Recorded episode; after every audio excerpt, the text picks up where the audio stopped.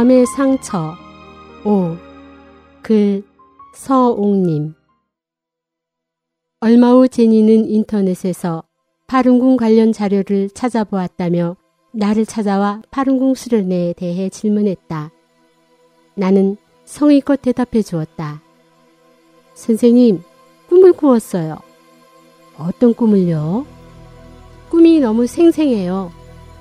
진흙이 손에 닿는 느낌, 생생하게 떠오르는 장면들, 심지어 그곳의 냄새까지도 아직 남아 있어요. 대체 어떤 꿈이었는데요? 제가 꿈속에서 커다란 진흙 연못에 빠졌어요. 사방이 아주 높은 담으로 쌓아져 벗어날 수가 없었어요. 처음에는 아주 더럽게 느꼈지만 좀 지나자 곧 익숙해졌죠. 어떤 사람들은 안간힘을 쓰며 빠져나가려 하다 다시 미끄러져 내려오고 또 어떤 사람들은 자신이 나갈 수 없게 되자 다른 사람들이 못 나가도록 끌어내리곤 했어요. 사람들은 모두 자신이 죄가 있어 이곳에 온 것을 알고 후회했습니다. 하지만 소용이 없었어요.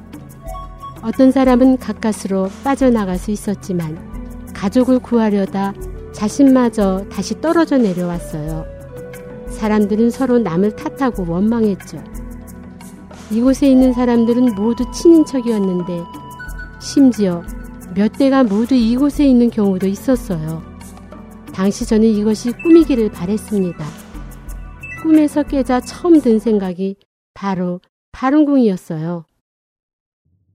그래서 호숫가에서 받았던 전단지에 적힌 웹사이트로 들어가 보았죠.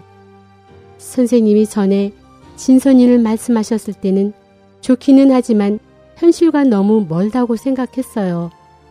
하지만 지금은 친근하게 느껴져요. 마치 햇빛처럼 내 마음속을 비춰 나로 하여금 어둠에서 벗어날 수 있게 해줄 것 같아요. 제가 진선인에 따라 살아간다면 그 진흙 속에서 벗어날 수 있음을 체험할 수 있을 것 같아요. 난 감탄했다.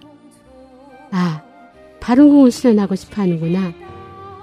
제니는 감격한 듯한 어조로 계속 말을 이었다.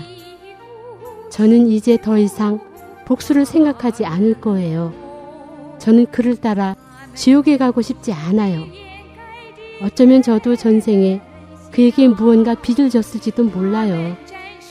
저는 수련을 해 제 이기적인 마음을 없애고 싶어요. 그리고 너그러운 마음으로 괴부와 아이들을 학대하는 모든 사람들에게 말해주고 싶어요. 우리는 죄를 갚기 위해 여기에 왔고 생명은 윤회하고 있습니다. 더 이상 하늘의 뜻을 어기지 마세요.